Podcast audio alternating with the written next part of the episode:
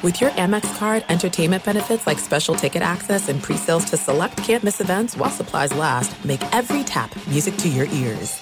MTV's official Challenge podcast is back for another season. And so are we. I'm Tori Deal. And I'm Aneesa Ferreira. The wait is over, guys. All Stars 4 is finally here. And this season takes it to a whole new level. Old school legends, modern power players, and ex lovers are all competing in Cape Town, South Africa for the prize of $300,000. And we're going to be right here along with you fans, covering every episode on the podcast. Listen to MTV's official Challenge podcast on the iHeartRadio app, Apple Podcasts, or wherever you get your podcasts. I'm Hannah Storm, and my new podcast, NBA DNA with Hannah Storm, chronicles my six decades in professional basketball. From growing up in the sport to becoming one of sports TV's first female broadcasters. Join me as I dig deep into the game's history, unearth some wild stories, and talk to my friends from the world of basketball, from Dr. J to Charles Barkley. It's been a wild ride, and now I get to take you with me. Listen to NBA DNA with Hannah Storm on the iHeartRadio app, Apple Podcasts, or wherever you get your podcasts. What's up, everybody? This is Stephen A. Smith, host of the Stephen A. Smith Show podcast. Tune in every Monday, Wednesday, and Friday at the very least as I bring you all new episodes that feature the biggest headlines in the world of sports, pop culture, business, and I answer your phone calls and respond to your tweets. You'll hear my unfiltered opinions and straight shooter interviews with top celebrities and game changers. All that and more. So listen to the Stephen A. Smith Show podcast on the iHeartRadio app, Apple Podcast, or wherever you get your podcast. The 2021 MLB season is here, and although the seats may not be full, your bankroll has the chance to be. Greg Hoops Peterson has you covered for every game, every day this season, along with comprehensive analysis and angles for getting to the window while celebrating the walk-off winners and blown saves of what will be a wild season. Now it is time for the Baseball Betting Podcast with Greg Peterson.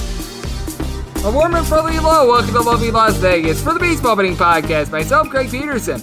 We've got a great podcast for you. Is in the second segment, going to be taking a look at today's betting board with Jason Radowitz, trying to pick some winners for you. Also, just talk about the strangeness of betting on baseball these last few weeks of the regular season because You've got a lot of pitchers that they only wind up throwing like three or so innings, especially with these younger guys on these teams out of the playoff race, and then they wind up getting pulled. So we're going to be talking about navigating those landmines along with the games for today in the final segment. Going to give you guys a side total on every game on the betting board for this Thursday, and a little something like call touch them all. And as per usual in the first segment, going to be looking at everything that we wound up seeing on Wednesday. And if you ever do have a question, comment, segment idea, what have you for this podcast you've got one or two ways we help fire these in. First one is my Twitter timeline at gunit underscore 81. Keep in mind, letters CM, naming does not matter. So as per usual, please do send these into the timeline. Other way is find an Apple Podcast review. If you rate this podcast five stars, it is very much appreciated. And then from there, you're able to find whatever you'd like to hear on this podcast via that five star review. Did not wind up getting in any Twitter questions today. And just heads up, if this winds up being uploaded at 1 a.m. Pacific instead of midnight tomorrow,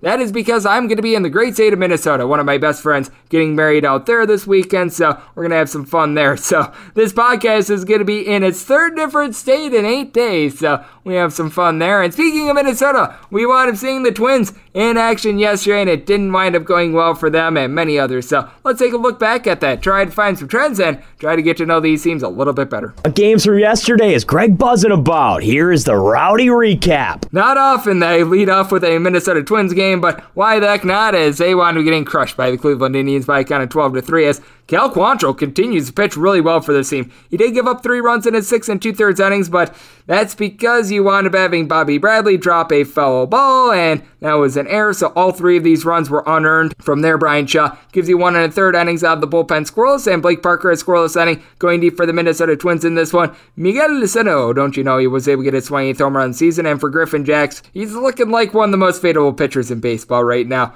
The team has now lost four out of his last five starts as he got crushed, giving up five runs, three of which were earned in four and two thirds innings. From there, Andrew Albers gives up a pair of homers, three runs in total in two and two thirds innings, and then you wind up having five outs out of the bullpen, four runs given up by Jovani Moran, and going deep for the Cleveland Indians in this one, Mr. Franmil Reyes, his 29th home run season. Bobby Bradley redeemed himself with his 13th home run season, and Oscar Mercado was able to give you his fifth. How about the Colorado Rockies, ladies and gentlemen? They started out 6 and 33 on the road in their first 39 games. Not a lot of people are talking about them because they are well outside of the postseason race, but with that said, they're now 17 and 17 in their last 34 road games. They take it to the Atlanta Braves 3 to 2 in 10 innings. A good start out of Antonio Senzatela, giving up two runs over the course of six innings. Daniel Bard, Lucas Gilbreth combined for a scoreless inning, and then Tyler Kinley, Carlos Estevez, Robert Stephenson. I'll give you a scoreless inning for the Rockies. They go just one of six with men in scoring position, but they did just enough to be able to get to the bullpen as Huascar Ynoa.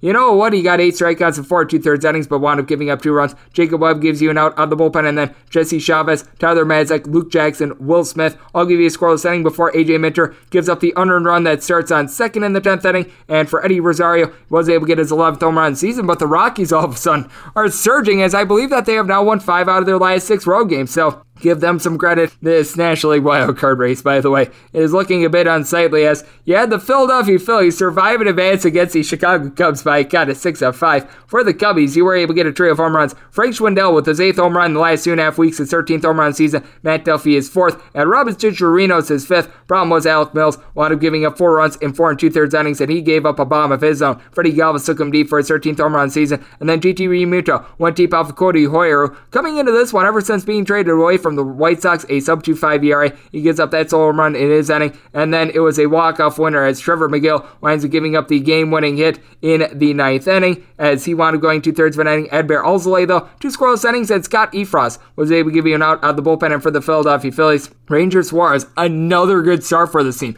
He's given up more than two earned runs just once this year, I believe. He gives up two runs over the course of six innings. Hector Neris was able to give you a scoreless inning, but Jose Alvarado wound up giving up one of those home runs, two runs in total in a third of an inning. Archie Bradley gave you a pair of outs out of the bullpen, and then Ian Kennedy, he up giving up a home run in the ninth inning that caused the Phillies to go to the bottom of the ninth. He's got north of a 5 ERA since getting traded from the Texas Rangers, but Phillies were able to do enough to be able to get the job done. The Reds were not able to do enough to be able to get the job done. They lose to the Pittsburgh Pirates by a count of 5 to 4 as Wilmer Difo was able to score the winning run in the ninth inning as it was, I believe, an RBI groundout as for the Cincinnati Reds. Vladimir Gutierrez did not give you the start that you wanted, so this one wasn't necessarily on the bullpen. Gives up four runs over the course of three and two thirds innings. Bullpen wound up giving up that walk-off run in the ninth inning as Mychal Givens gives up that one run in two thirds of an inning, but Tony Santillan, two scoreless innings. Michael Lorenz and Lucas Sims both give you a scoreless inning, and Justin Wilson and out of the bullpen. So they did fine. Kyle Farmer, he was able to get his 14th home run of the season. That comes off of Sam Howard as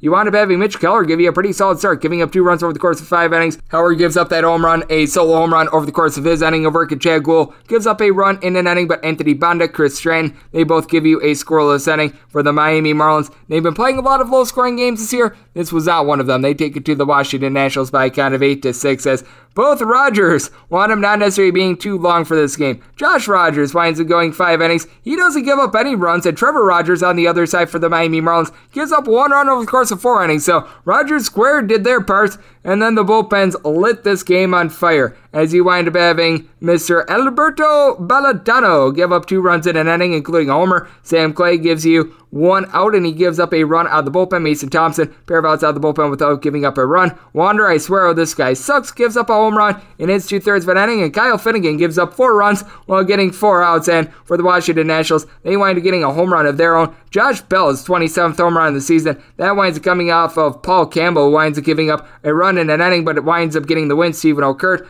and Zach Pop combined to give up two runs in their inning of work. Richard Bleier gives you a scoreless inning, but then Anthony Bass is taking hook, line, and sinker, gives up two unearned runs in two thirds of an inning. Anthony Bender gives you an out out of the bullpen, and Dylan Floro winds up getting his 12th save of the season with a scoreless inning. And for the Miami Marlins, how about Jesus Sanchez? Pair of home runs, his 11th and 12th of the season, and Bryan De La Cruz, his fifth. And for Mr. Sanchez, he has all of a sudden been able to catch a little bit of fire for the team. You take a look at him over the last three days, he now has nine home runs. So give him a little bit of credit. Give some credit to the Detroit Tigers as well. This team has a winning record ever since the All Star break, four to one. They wind up completing the two game sweep of the Milwaukee Brewers as Brandon Woodruff, not necessarily a great start, gives up three runs over the course of six innings. Jake Cousins gives up a run in an inning out of the bullpen, and then Daniel Norris and Jandel Gustave wind up combining for a scoreless inning. And for the Milwaukee Brewers, just nothing doing on offense as this was a very good start from Matt Manning, who winds up giving up a one run over the course of six innings. Probably his best start as an MLB pitcher, as Michael Fulmer gives you a two inning save, and Alex Lange was able to give you a scoreless inning out of the bullpen, as well as Dustin Garneau was able to get a home run in this one for the Detroit Tigers, his fourth home run of the campaign.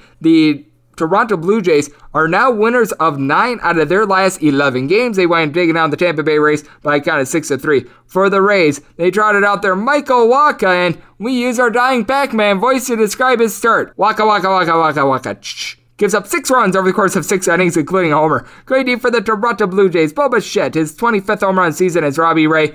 He continues to be in contention for the AL Cy Young Award. 13 strikeouts, gives up one run over the course of seven innings, now giving up three runs or fewer in each out of his last 17 starts. With regards to earned runs, Joakim Soria did give up two runs in an inning out of the bullpen, and Jordan Romano a scoreless inning. As going deep for the Tampa Bay Rays in this one, Mike Zunino, 30th home run season, and Brett Phillips was able to get his 12th. The Boston Red Sox and the Seattle Mariners played what was a calamity if you wound up having the under. Hey, I gave out the under in the New York Post. 9 to 4 the finals. This game was 3 to 3 after 3 innings. No more scoring until the 10th inning, and then the Boston Red Sox put up a touchdown minus the extra point in the 10th inning. So that was brutal if you wound up having that, much like I did. Hunter Renfroe wound up having home run in this one. His 28th home run season, and for the Red Sox, they go 7 14 with men in scoring position. And I believe that the Mariners have now played something ridiculous, like each out of their last 12 games of the over. Last time they wound up playing an under was September 1st, and it's Oh, almost looking good. And then it went to extra innings, and then, well, everything goes out the window from there. As Tanner Houck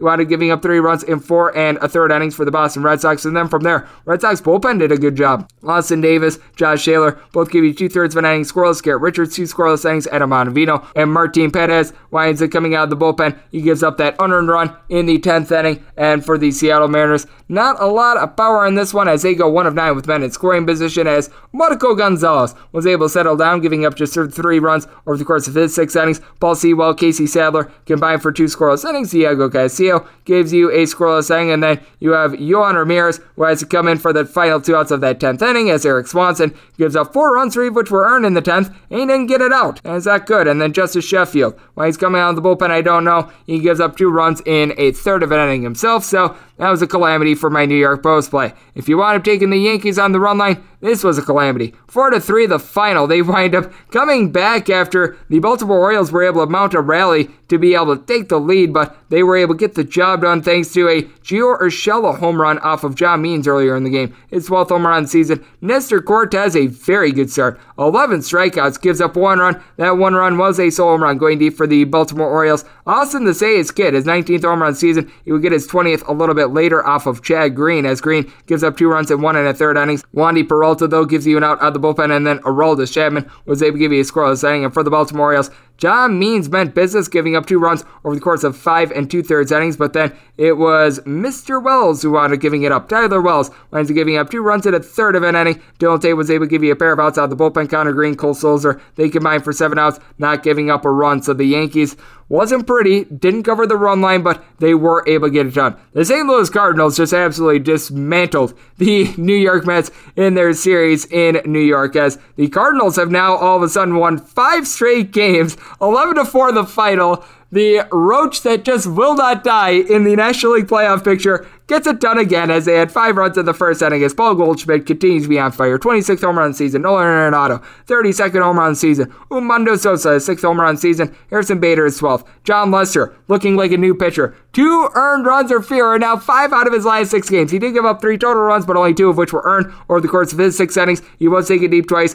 going deep for the Mets. Pete Alonso, 33rd home run of the season. Kevin Pillar is 15th, but then from there, Andrew Miller gives up a run without getting a single out out of the bullpen, but TJ McFarland, two scoreless innings. Justin Miller, a scoreless inning, and for the Mets, Tylor Megill would like to have his start back. He gives up six runs over the course of three innings. Miguel Castro comes out of the bullpen for two scoreless innings. Trevor May, Brad Hand, they both give you a scoreless inning, but then Seth Lugo gives up two of those home runs in his inning of work. Heath Hembree gives up three runs in two thirds of an inning, and Jake Reed gave you an out out of the bullpen, and that's pretty much a nail in the coffin for the Mets season. Meanwhile, here are the St. Louis Cardinals still in contention for the postseason. The Oakland A's are trying to stay in contention for the postseason, and they put up a 12 spot on the Kansas City Royals, 12 to 10 in the final.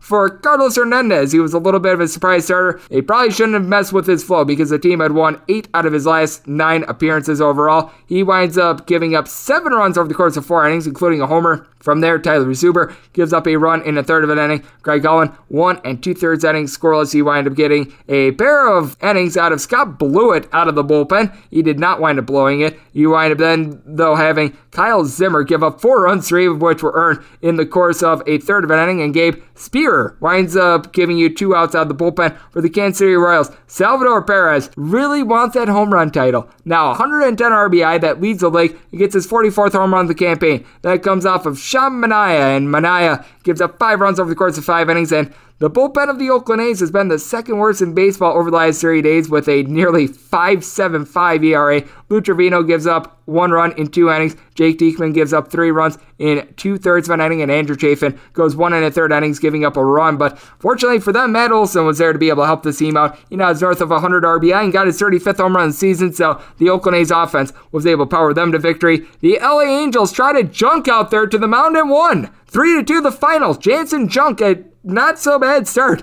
giving up one run in four and a third innings. That one run was a solo home run going deep for the White Sox. Yoan Moncada was able to get his 12th home run of the campaign, but for the Angels, bullpen did their part. You wind up having Jimmy Goat give up a run in an inning, but Jose Quijada, pair of outs out of the bullpen, and Mike Myers, Steve Cishek, Raisel Iglesias. I'll give you a scoreless inning, and for Iglesias, 32nd save of the season, and Brandon Marsh had the big hit for the Angels in this one. His second home run season, Shohei Ohtani, 0 for 5, by the way. He's hitting below the Mendoza line over the last 40 days for the team, but for Kopech, gives up that solo run over the course of his two innings. He takes the L and who has been a hot mess for the White Sox. So now giving up at least two runs in each out of his last nine starts, but this wasn't bad, giving up two runs over the course of six innings. Garrett Crochet, a scoreless inning, but not a lot doing for a White Sox team that since the All Star break certainly has been up and down. Interesting for the Rangers to say the least. They've been scoring the fewest runs per game ever since the All Star break, though. Offense has been able to get online. That was until last night, in which the Astros took them down by a count of 7 to 2. Jose Urquidy, very good start, giving up one run over the course of six innings. Ryan Stanek, Kendall Graveman, both give you a scoreless inning, and then Josh James was able to come in for an inning. Did wind up giving up a run in the process, but for this bunch, whenever Jose Urquidy takes him out. They've actually been very good recently. Now 10 and 3 in his last 13 starts are the Houston Astros, and for the Astros, a trio of home runs. You wind up having Mr. Jake Myers get his fifth home run season, Kyle Tucker his 26th home run season, and Marwin Gonzalez gets his fourth home run of the campaign as Kohei Arihara got touched up again. This guy probably should not be on a major league mound at this point. He gives up six runs over the course of four innings, and the team has not necessarily been doing a great job in his starts, to say the least. And then from there, you've got Dennis Santana, who was able to give the team a scoreless inning. Spencer Penn was also able to lend a scoreless inning along Drew Anderson, and then Dane Gitterdoni. Why he's coming out of the bullpen, I have no idea. He gives up one run over the course of two innings. Throw Arihara in the bullpen and let Dane Dunning start. This team has no idea what they're doing, but what else they have no idea what they're doing on? Runners in scoring position. They went 0 of 7 with that regard as well. So you've got that going on. What else you've got going on is an Arizona Diamondbacks team that continues to look very sad and pathetic. They wind up losing by a count of 5 to 3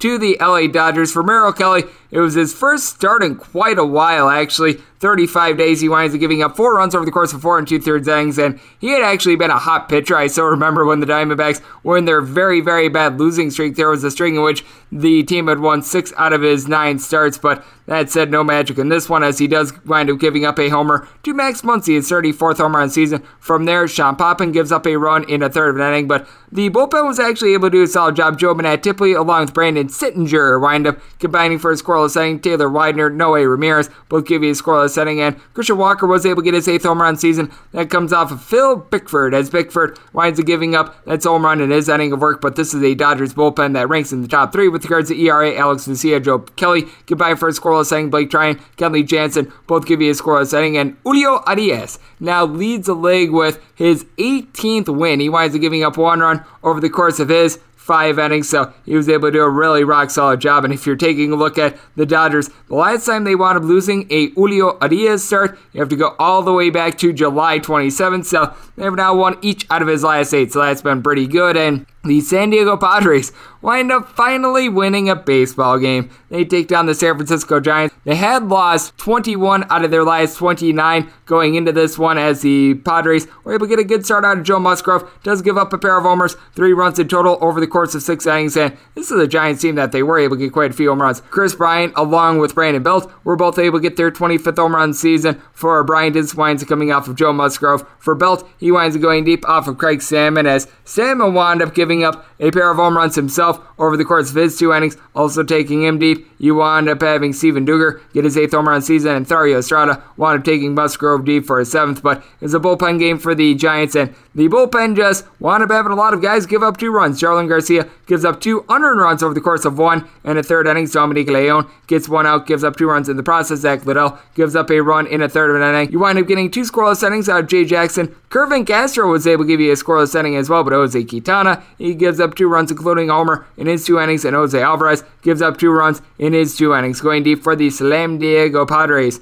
Mr. Jurickson Profar, his fourth home run season, then you wind up having Emilio Pagan give you an ending out of the bullpen, giving up nothing, and Mark Melancon was able to close things out with so. If you're looking at what we've all noticed in baseball over the last 30 days, if you're looking at what we're all noticing overall for the season, unders have a little bit of a lead on overs. If you're looking just in the last 30 days, it has been a massive under fest. 198 unders, 174 overs, so nearly 53.4% of games have been going under the total according to covers. Favorites in this time span 230 and 167, so hitting at a rate of about 58%. Home teams in this time span 202 and 200. So nearly 50 50 there. If you're looking over the last seven days, home teams have a losing record of 45 and 47. Favorites in this time span hitting just below 56% at 51 and 41. And overs have actually done really well recently 48 overs and 34 under. So, last seven days, it's been coming back a little bit for overs. But if you're looking for the season, you've got 1,040 unders and 1,029 overs. So a slight lean to the under at 50.3%. Favorites in the entirety of the season 1,278 and 877. And home teams 1,176 and 1,000 for a rate of about 54%. So that's what we wound up seeing in Major League Baseball on Wednesday. And that's what we're seeing from a trend standpoint. Now let's dive into how in the world to bet some of these late baseball games here in the regular season because we do notice some Um, oddities and just what we're all noticing on the betting board for this Thursday. Jason Radowitz of Covers along with SBR, AK Sportsbook Review, is going to be joining me to break that down next right here on the Baseball Betting Podcast with myself, Greg Peterson.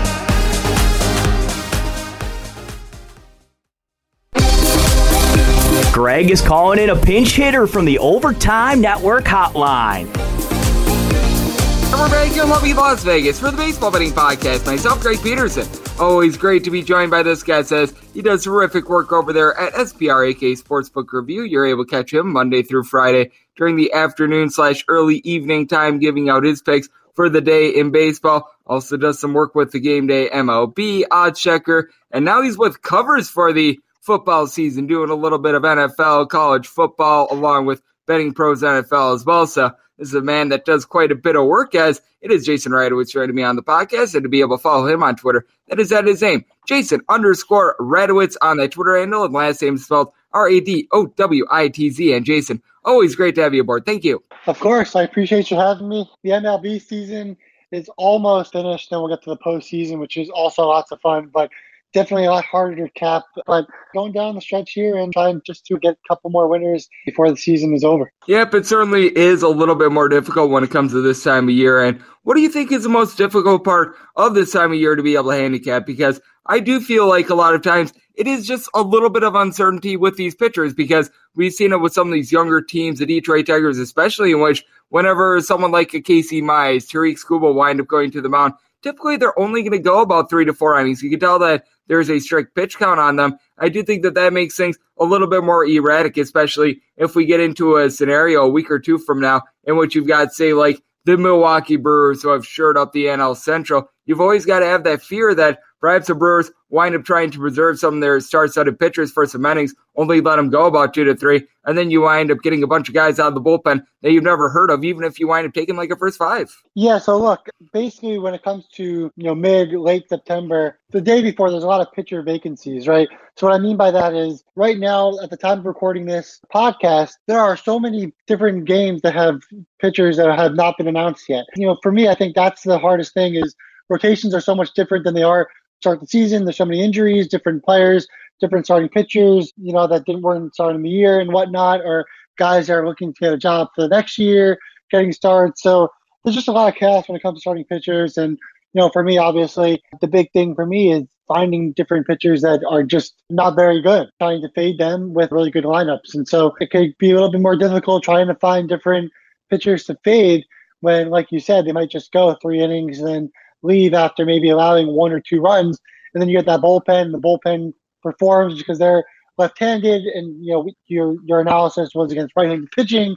So yeah, a lot of different things that could go down, you know, later in the season. But you know, you take all that into account when you're betting, and you make the right decisions when the time comes. And I do think that it is a little bit more beneficial this time of year to wait on your bets a little bit as well, because to your point, sometimes a manager will reveal, like in a pregame presser or something like that, hey, this guy's not going to be going his normal amount of innings, something of that nature. And then obviously as well, when it comes to this time of year with September call-ups, these managers, especially the ones that are out of the postseason race or have already clinched a postseason, they are going to look to maybe get some of their more experienced guys some rest, or younger guys a couple more reps. Because once a guy is in the game, like a center fielder is typically not going to be coming out after like one at bat or something like that. You don't see that very often unless if the guy is in like a chase for the batting title. They wind up getting a hit and they want to try to preserve that or something like that. That's when you get into some massive shenanigans of like the last game or two of the season. But I do think that there is something in waiting just to see how these lineups are going to be shaking out a little bit because I think that we're going to see some funky ones these last few weeks. Yeah, I completely agree. I remember back in the day, like you were saying,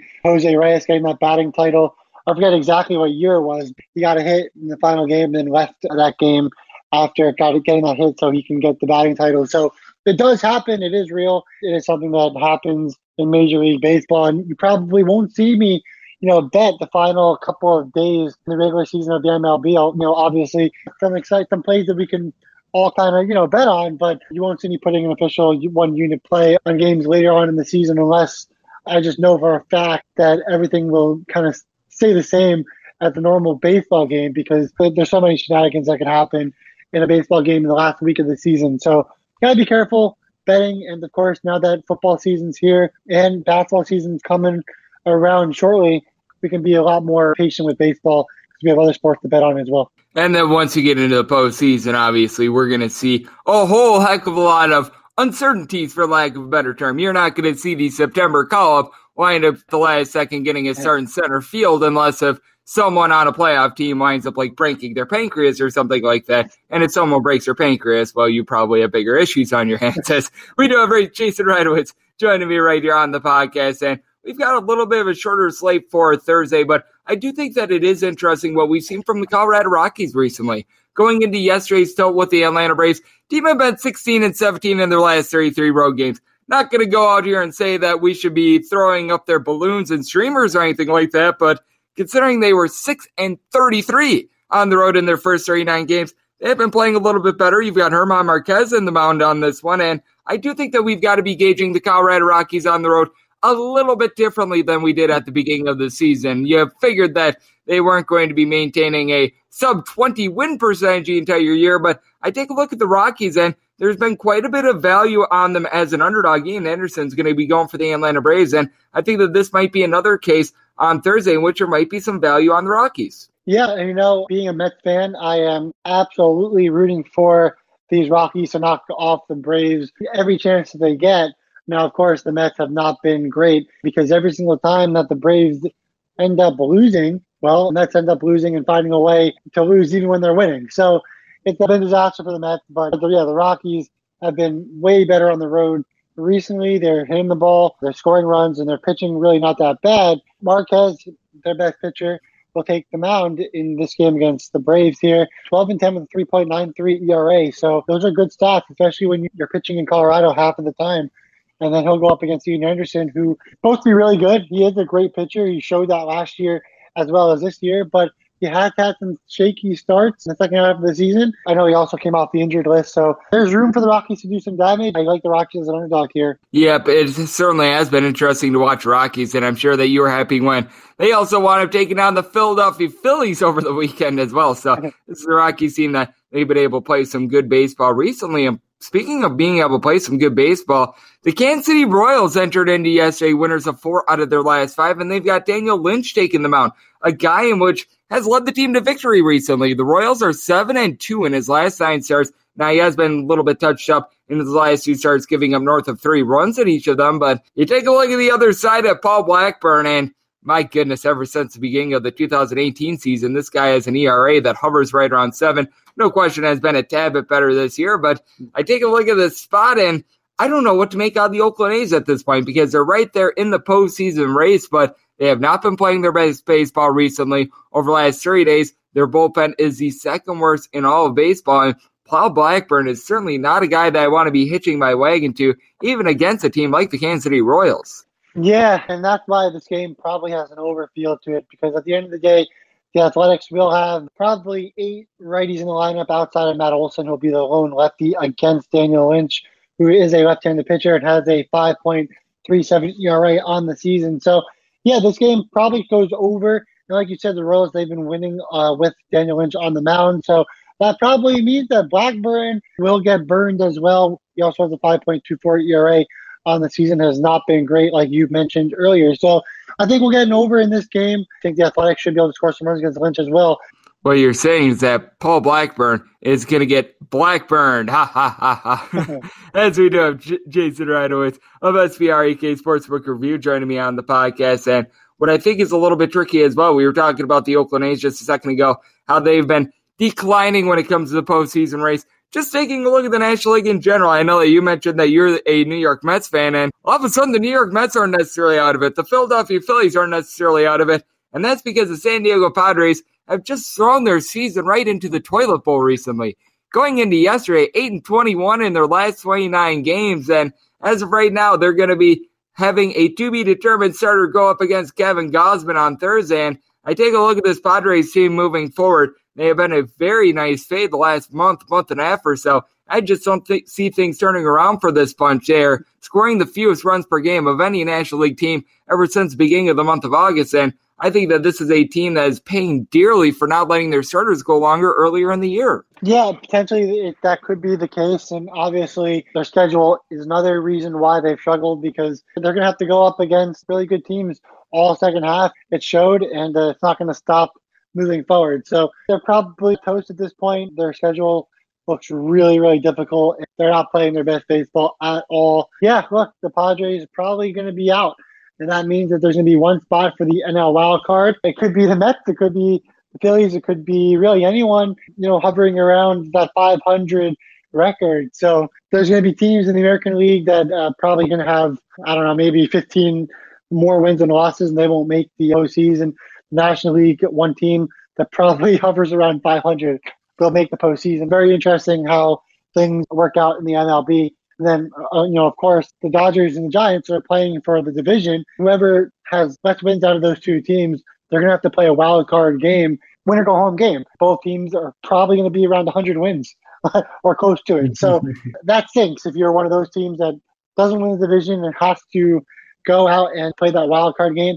At least get home field uh, home field advantage, but still, it stinks when you're 100 wins and get one game to make the postseason longer. Imagine being the LA Dodgers going into Wednesday, being 93 and 53, being two and a half games out of the division and having to play in a one game wild card. I mean, my goodness. Because it's one of those things, too, in which we take a look at the Dodgers and so many people thought that they would run and hide with the NL West. And at this point, you really can't say that the Dodgers have underachieved. It's not their fault that they're not in the lead in the NL West. They've dealt with the Trevor Bauer situation. They've dealt with injuries to Clayton Kershaw, who just wound up coming back recently. Mookie Betts has been on the injured list. And through all that, they're 93 and 53. They are well on their way to north of 100 wins. Yet they're not winning the division just because the San Francisco Giants have been that good. Exactly. And that's the fun part of the MLB, but it's also the annoying part of the MLB if you're you know the losing side, I guess, of the division. But either way, both teams they'll be in the postseason.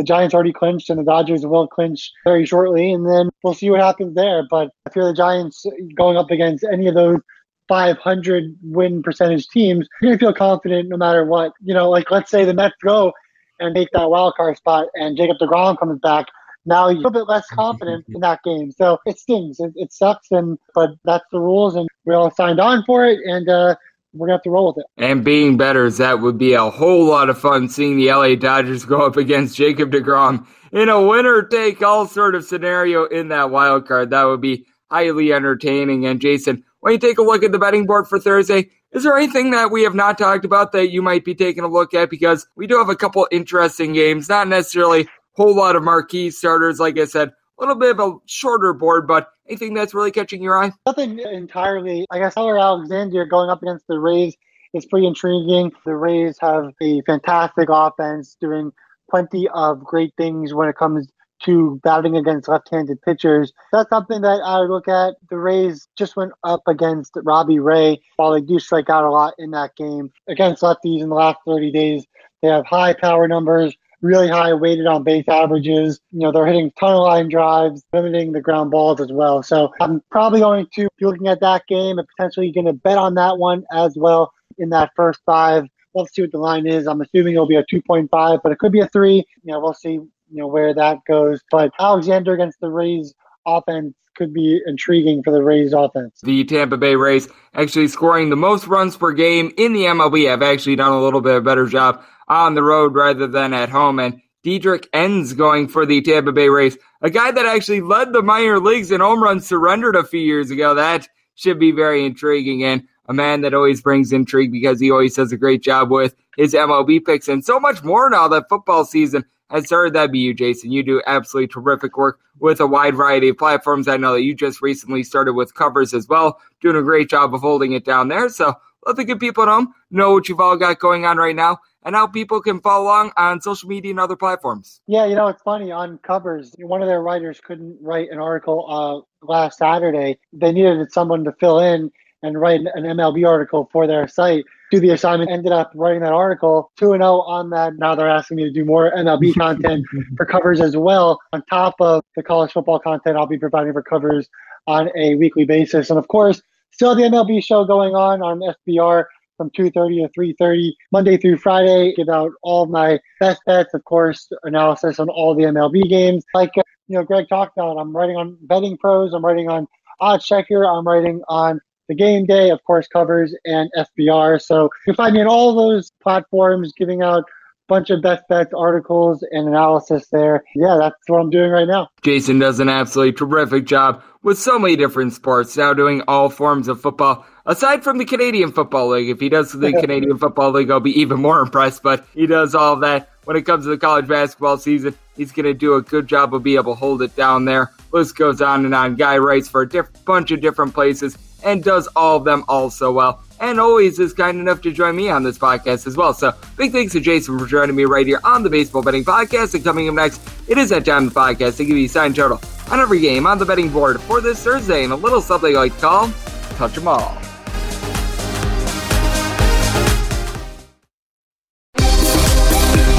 Welcome back to the Baseball Betting Podcast with Greg Peterson as we're off to a quality start, and now it's time to walk it off in a grand fashion. And we're back here in lovely Las Vegas for the Baseball Betting Podcast. Myself, Greg Peterson. Great to get Jason Radowitz on the podcast. Does a terrific job over there at Covers, SBREK Sportsbook Review, the Game Day MLB, and so many more. Always a pleasure to have him aboard. And now it is that time of the podcast that I give you a sign total on every game on the betting board for this Thursday and a little something I like call touch them all. If a game is listed on the betting board, Greg has a side and a total on it, so it is time to touch them all. Do note that as per usual, any changes that are made to these plays will be listed up on my Twitter feed at gunit underscore 81. Keep in mind that we are going to be going in Las Vegas rotation order. This is where we go National League games first, then the American League games. If we would have interleague games, those would be at the bottom, but We do not, so that keeps things all nice, neat, clean, and easy. And we're going to be beginning with that first League game. 901 902 on the betting board. The Colorado Rockies hit the road face off against the Atlanta Braves. Ian Anderson is going to be going for the Bravos. German Marquez is going to be going for the Colorado Rockies. The Rockies are finding themselves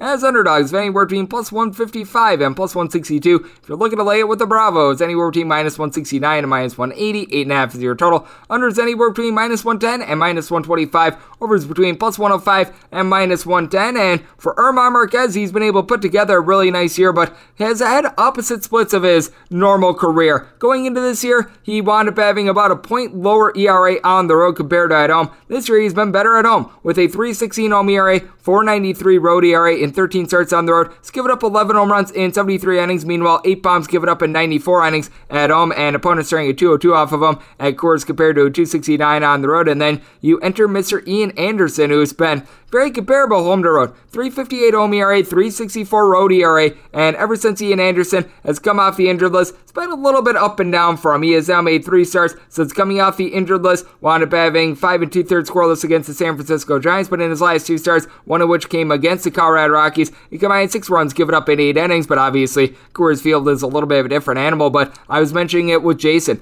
Going into yesterday, the Rockies had wound up going in their last 33 road games 16 and 17. So clearly the turnaround is happening. You've had quite a few guys like a Trevor Story. He's been hitting right around the Mendoza line on the road of 200. Has been able to pick it up. CJ Cron over the team's last two road trips now has seven home runs. So that has been big. And then you've got an Atlanta Braves team that you've got a whole bunch of guys with at least 23 home runs right now. Ode Soler, who's been able to give you 14 home runs ever since the beginning of the month of July. Ozzie Albies, Dansby Swanson, both of these guys hitting between about a 252 260. Both of these guys have been able to supply the boom with 26 plus home runs. You've got Adam Duvall, who's now sitting there with about 35 home runs. Austin Riley, Freddie Freeman, both hitting between a 295 and a 300. Both of these guys have been supplying it with nearly 30 home runs apiece as well. Now for the Atlanta Braves, bullpen has been a little bit shaky, but Tyler Matzek has been able to give you some good innings out of the bullpen. I do like the way that you've had Jesse Chavez be able to perform for the team as well. Richard Rodriguez has helped out, and it does seem like the Rockies are starting to do a little bit better out of the bullpen. Robert Stephenson has been able to give this team some good innings. Now, you've got a guy like an Ashton Goudeau. He has necessarily been terrific for this team, but Lucas Gilbreath recently has been able to pick it up a little bit, and I do think that German Marquez is going to be able to lend a lot of length. Even when he winds up getting crushed a little bit, he does a good job of being able to extend himself in games because he doesn't necessarily walk a whole bunch of guys. His walks per nine rate hovering right around about a 2.8 ish so far this year. Meanwhile, Ian Anderson, that's closer to a 4. So I do take a look at this spot. I was willing to take anything above about a plus 145 with the Rockies, so we're going to be taking the shot there. Also set this all at 8.4. So going under along with the Rockies. 903 904 on the betting board. This is going to be the first of three straight games are off the board as we are on to Cincinnati as the Reds hit the road to face off against the Pittsburgh Pirates. To be determined for the Buccos. Meanwhile, Tyler Mahle is going to be on the bump for the Reds. I can tell you right now, I'm going to be saying the Reds as a pretty sizable favorite. Only question is how big of a favorite because with Tyler Mahle, he has been very good on the road, hasn't been so good at home. 609 home ERA, Buck 97 road ERA and 16 road starts, 5 home runs given up in 91 and a third innings, 18 and 68 innings at home. It's a very stark comparison. And then you take a look at this Reds lineup, and certainly you've had a bunch that has been struggling a little bit, but you still do have a pair of guys in Nick Castellanos along Joey Votto. Both of these guys have been able to give you 25 plus home runs so far this year. Castellanos, 29 of them, Joey Votto, 30 of them. And for Votto, I believe he's leading the National League in home runs ever since the All Star break. You've got a guy in Jonathan India at the leadoff spot, and has 20 home runs and a 380 on base. Mike Moustakas is off the injured list. Hasn't done a lot this year, but the catcher spot with Tyler Stephenson, Tucker Barner, both of these guys are hitting above a 265. You do need to get Taylor Naquin back in the fold. He was able to have a very hot month of August for the team, and then this Pittsburgh Pirates bunch got a couple guys getting on base for you. Colin Moran has been able to give you right around a 280 batting average. Wilmer Difo just below that, but then you've got Michael Perez, Hoy Park, Ka'ai Tom, a lot of guys that are hitting a 220 or lower for this bunch. Brian Hayes along with Ben Gamel. These guys are hitting about a 245 to a 260. And Yoshi Tsutsugo, ever since he wound up coming over to Pittsburgh, has actually been able to do a very solid job. All seven of his home runs have come in his 25 to 26 games with the Pittsburgh Pirates and has been hitting just below a 300. So that's relatively solid. And for the Pittsburgh Pirates, bullpen has been really good, but it's starting to get a little bit weathered as David Bednar along Kyle Crick are not going to be available for this team. You've got Chasen Shreve, Chris Stratton. These guys have been relatively solid, but then you've got guys like Shelby Miller, Nick Mears, and company. And for the Reds, it's not like the bullpen is great, but Luis Cessa has been able to give you a little bit of something along with Mychal Givens. So I do take a look at this spot with the Reds, and I'm going to be setting them as a sizable favorite because with the Pittsburgh Pirates, you got to feel like it's probably going to be someone like a Cody Ponce who's not very good at all. This is probably a spot which I'm going to be setting the Reds as right around like a minus 175 to minus 180 favorite, despite the fact that they haven't necessarily had the best results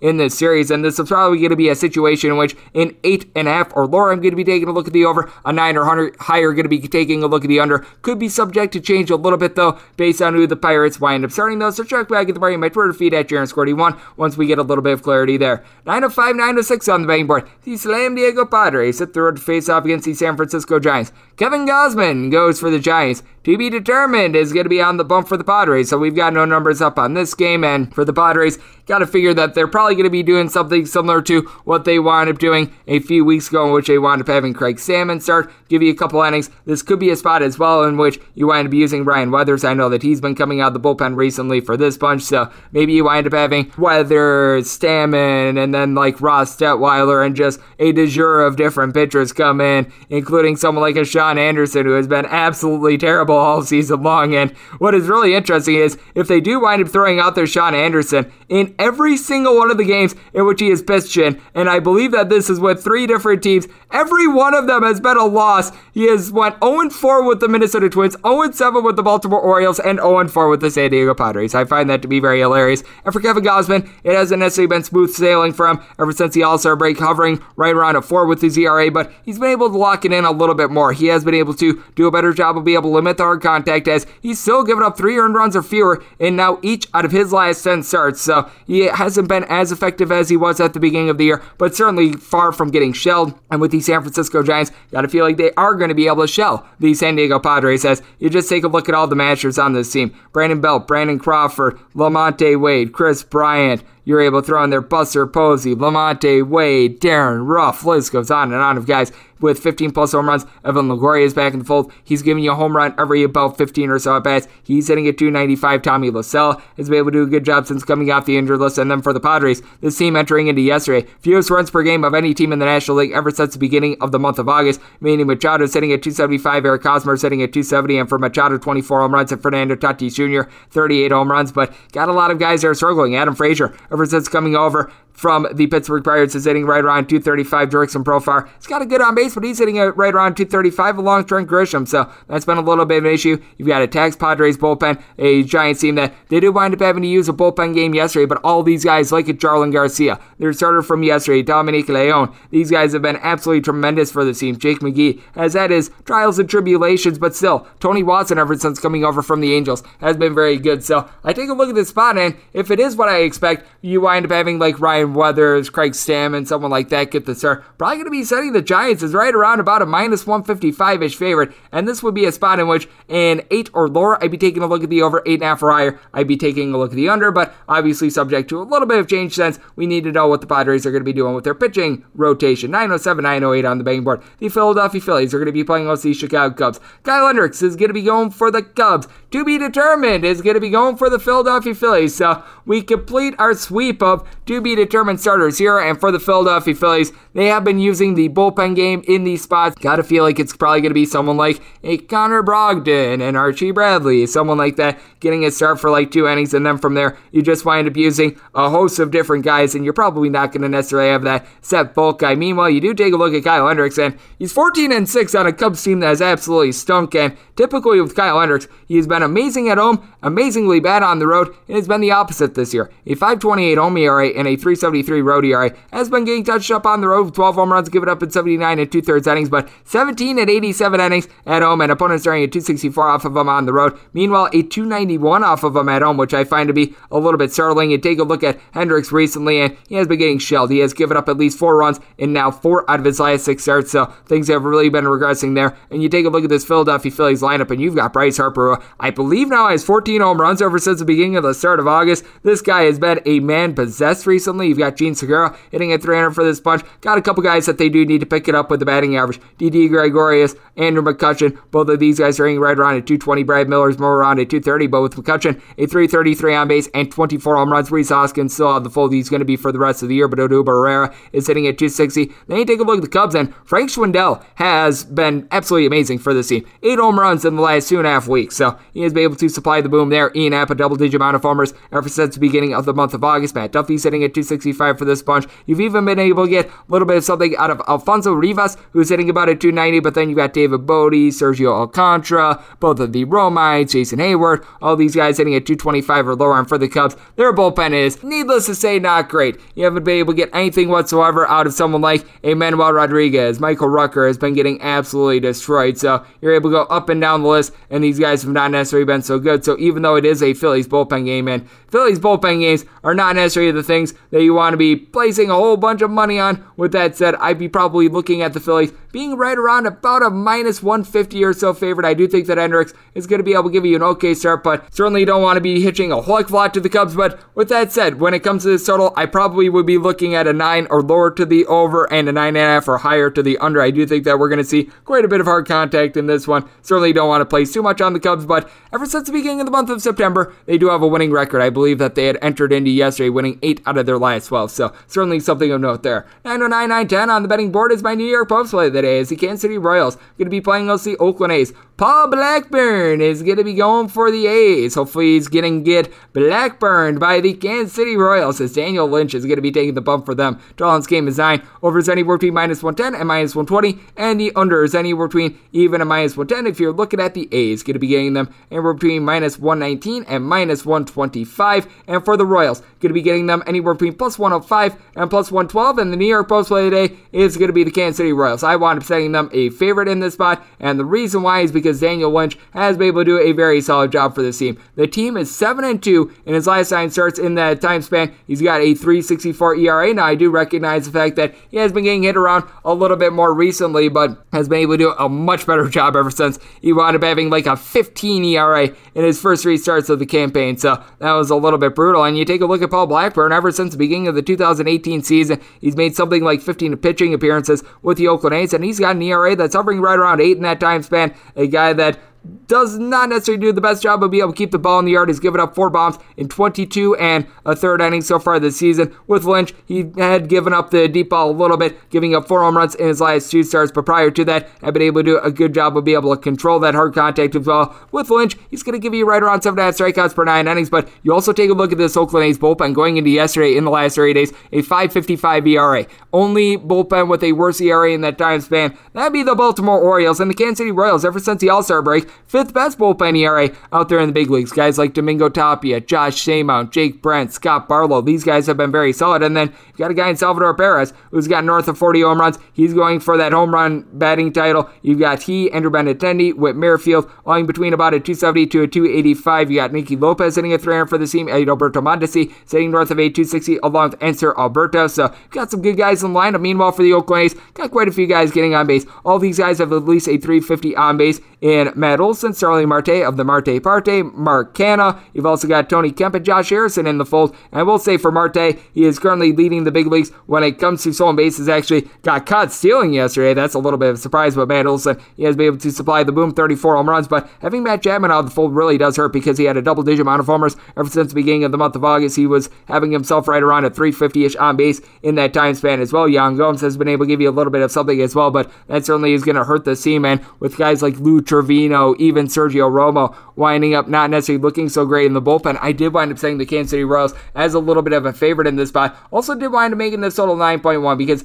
I do think that Lynch is going to give up a couple runs, but at the same time, I think that this is going to come down to a one run game in which the Royals are going to be able to crank out with their bullpen. So, good to be taking this total under. And the New York Post play of the day is the Royals. 9 11, 9 12 on the betting board. The Chicago White Sox are going to be playing the LA Angels. For the Angels, the betting board says to be determined. ESPN says Alex Cobb. So I'm going to be handicapping this as if we get Mr. Cobb and Reynaldo Lopez is going to be on the bump for the White Sox. Currently have no numbers up on this game, but at the book of Greg Peterson, aka my handicap lines, in Lopez versus Cobb, we've got the White Sox as a minus 183 favorite, minus 110 on the run line, with a total of 9.2. So a 9 or lower. I'd be taking a look at the over 9.5 or higher. I will be taking a look at the under with Reynaldo Lopez. It certainly has been a case in which he hasn't necessarily given a lot of length, but he's been relatively effective in small doses. Six starts, 16 total appearances, has not went north of five innings pretty much all year, but has given up three earned runs or fewer in all but two of his starts, and has not given up more than three earned runs in any of them so far this year. Has been able to do a good job of being able to keep down the walks, 1.2 walks per nine innings. He's given up right around 0.9 home runs per nine. His strikeouts per nine rate is right around an eight, so he's been relatively solid, and he's facing off against guy in Alex Cobb that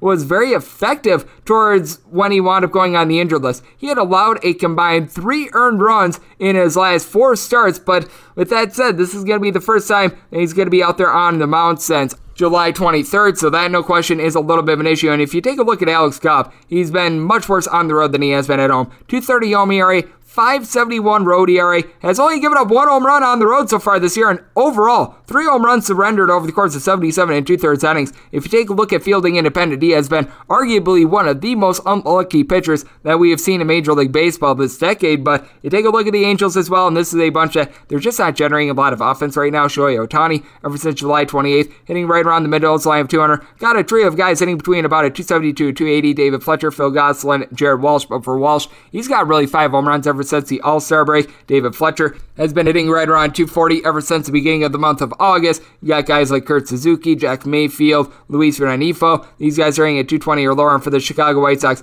Tim Anderson is back at full want to making an appearance a couple days ago. He and Luis Robert are hitting above a 300. You've got a lot of guys in between, I would say, about a 255 to a 265. Yoel Moncada, Jose Abreu, Eloy Jimenez, Leury Garcia, and for Abreu, he currently leads the league in terms of RBI at the very least. Did at the beginning of the week. Now he's second. He wound up getting passed up, but still, he wound up having 10 home runs in the month of August as well. He has been able to do a tremendous job for this team. You got guys like Brian Goodwin, Cesar Hernandez hitting between about a 232 240 that are able to provide some pop as well. Then we take a look at the bullpen. For the Angels, it's been a little bit better recently. You've been able to get some good innings out of Steve Cishek, Andrew Wantz. You probably wants a little bit more out of him, but he's been able to give you a little bit of something. Raisel Iglesias has been good as a closer, but you've got Liam Hendriks along Craig Kimbrel for this White Sox team. And then outside that, Jose Ruiz, Ryan Tepera, these guys have been able to do a very solid job. Michael Kopech is someone that has been shaky a little bit recently. I know that he's been dealing with some injuries as well, but I do take a look at this spot. I do think that with Cobb just coming off the injured list, he probably isn't going to be pushed too far. And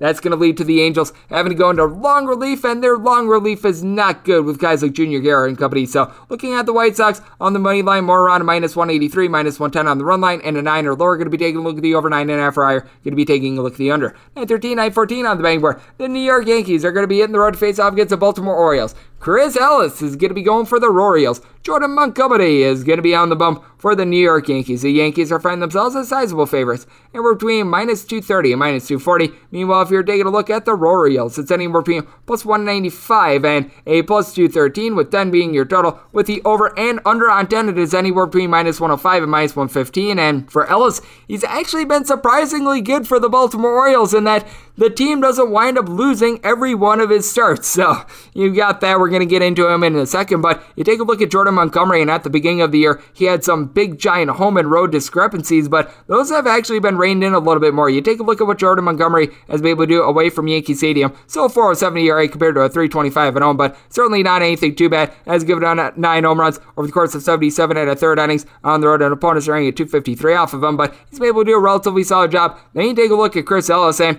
the team is three and one when he's taken the mound so far this year. So you uh, got a little bit of something going on there. He's given up a combined five runs over the course of his four starts. Has given up two home runs overall this year in the course of 21 and two thirds innings. So he has actually been able to do a very good job. Problem is he's backed up by a bullpen that just absolutely stinks. Cole Sulser has been able to give you a little bit of something. Tanner Scott has control issues, but he's been okay. Even a guy like Tyler Wells, he's able to be okay for you. But then you just take a look at some of these guys like Fernando Abad, Conner Greene, and company, and it's not good news. Meanwhile, with the Yankees, you've got a trio of guys that have given you at least 28 home runs Giancarlo Stanton, Aaron Judge, along Joey Gallo. Now, with Mr. Gallo, along Gary Sanchez, Kyle Higashioka, Brett Gardner, Rougned Odor, got a lot of guys in 225 or lower, but you've got DJ Turn It Up LeMahieu, along Gio Urshela, both hitting between about a 260 to a 270. Gleyber Torres, he wound up having a home run a little bit earlier, which is a good sign because he has been off with that. Only about seven home runs so far this year, but he and Anthony Rizzo both hitting about a 250. And for the Orioles, you do have a couple guys that are doing a good job of being able to reach base for you. Cedric Mullins, along with Ryan Mountcastle,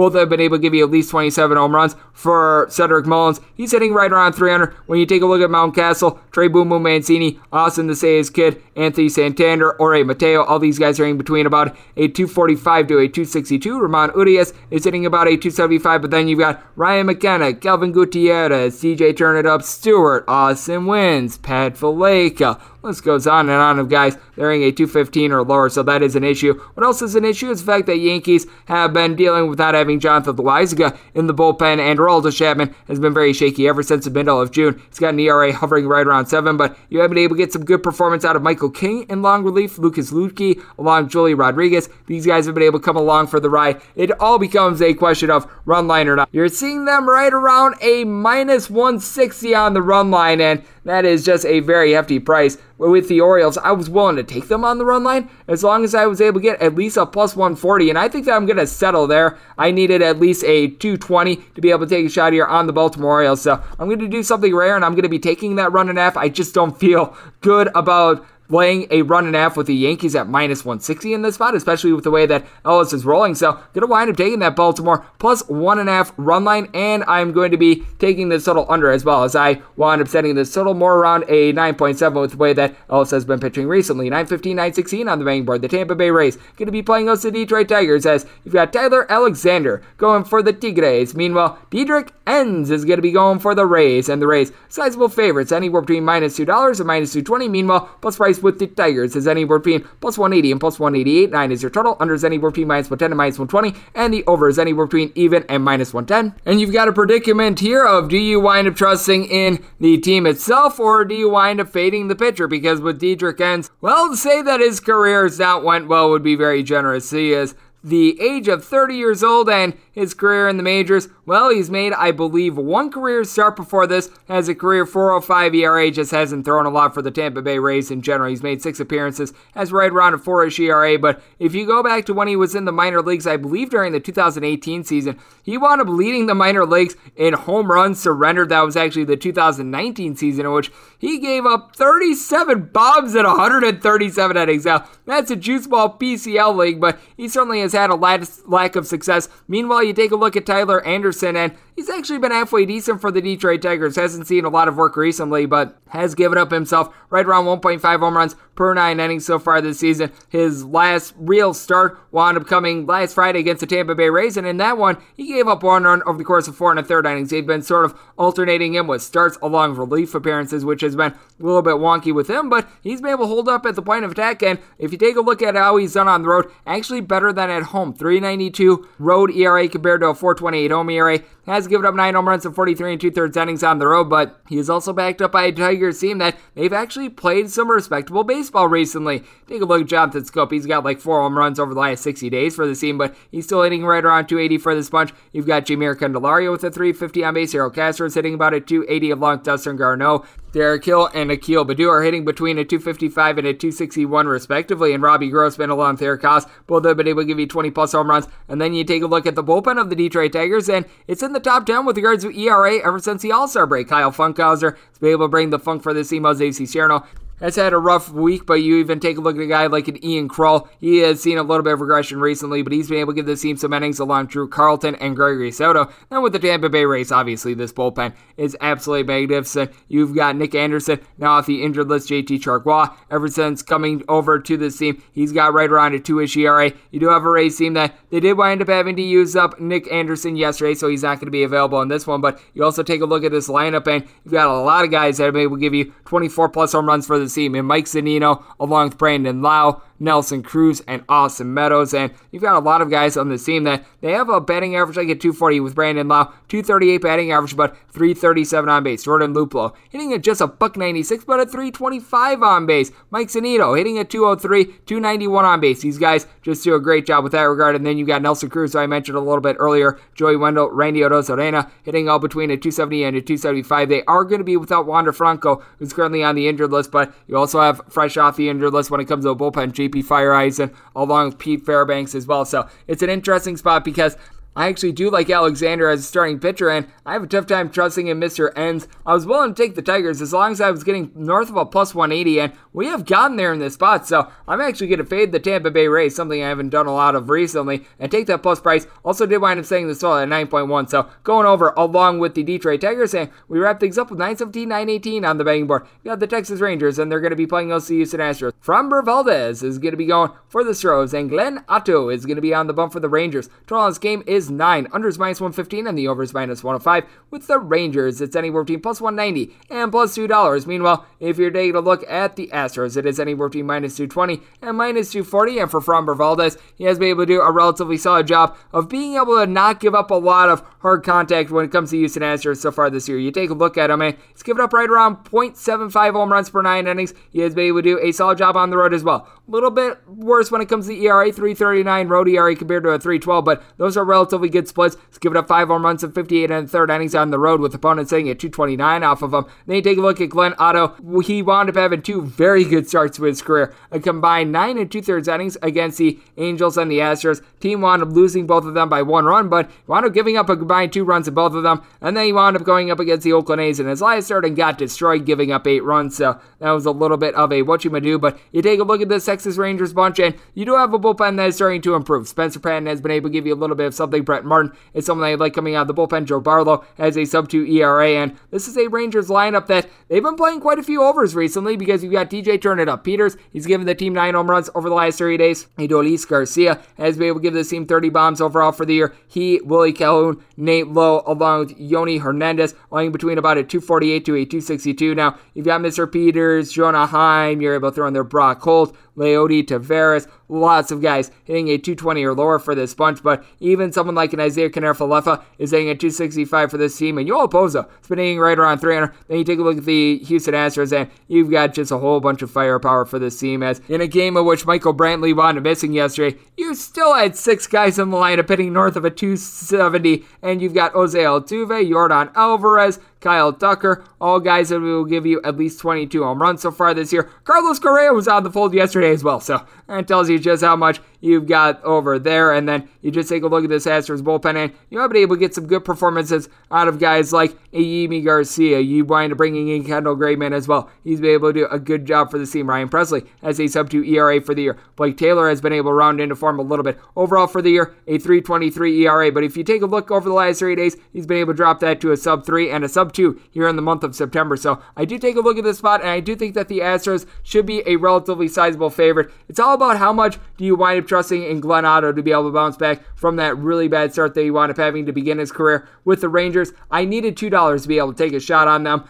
we have gotten that $2, so I am going to be willing to take a shot on them. I do think that we're going to see a little bit of a bounce back, which is why I wound up setting the sold at 80.8. So, going to be going under along with the Rangers. And that will wrap things up for the Baseball Betting Podcast on this Thursday. Big thanks to Jason Radowitz of SBR AK Sportsbook Review and Covers for joining me in the last segment. If you like what you're hearing from this fine podcast, the Baseball Betting Podcast with Greg Peterson, you're able to subscribe wherever you get your podcast Apple Podcasts, Google Play, Spotify, Stitcher, and TuneIn. If you've got any question, comment, segment idea, what have you for this podcast, one of two ways we all fire those in. First one is my Twitter timeline at gunit underscore 81. Keep in mind, letters EM naming does not matter, so as per usual, please do send these into the timeline. Other ways, find an Apple Podcast review. If you rate this podcast five stars, it is very much appreciated. Then from there, you're able to fire whatever you'd like to hear on this podcast via that five star review. Going to be coming at you guys every single day throughout the baseball season, and tomorrow I'm going to be flying out to Minnesota, so we're going to be in our third different state in eight days on this podcast. So be on the lookout for that, and be on the lookout for our fresh podcast tomorrow. Thank you so much for tuning in.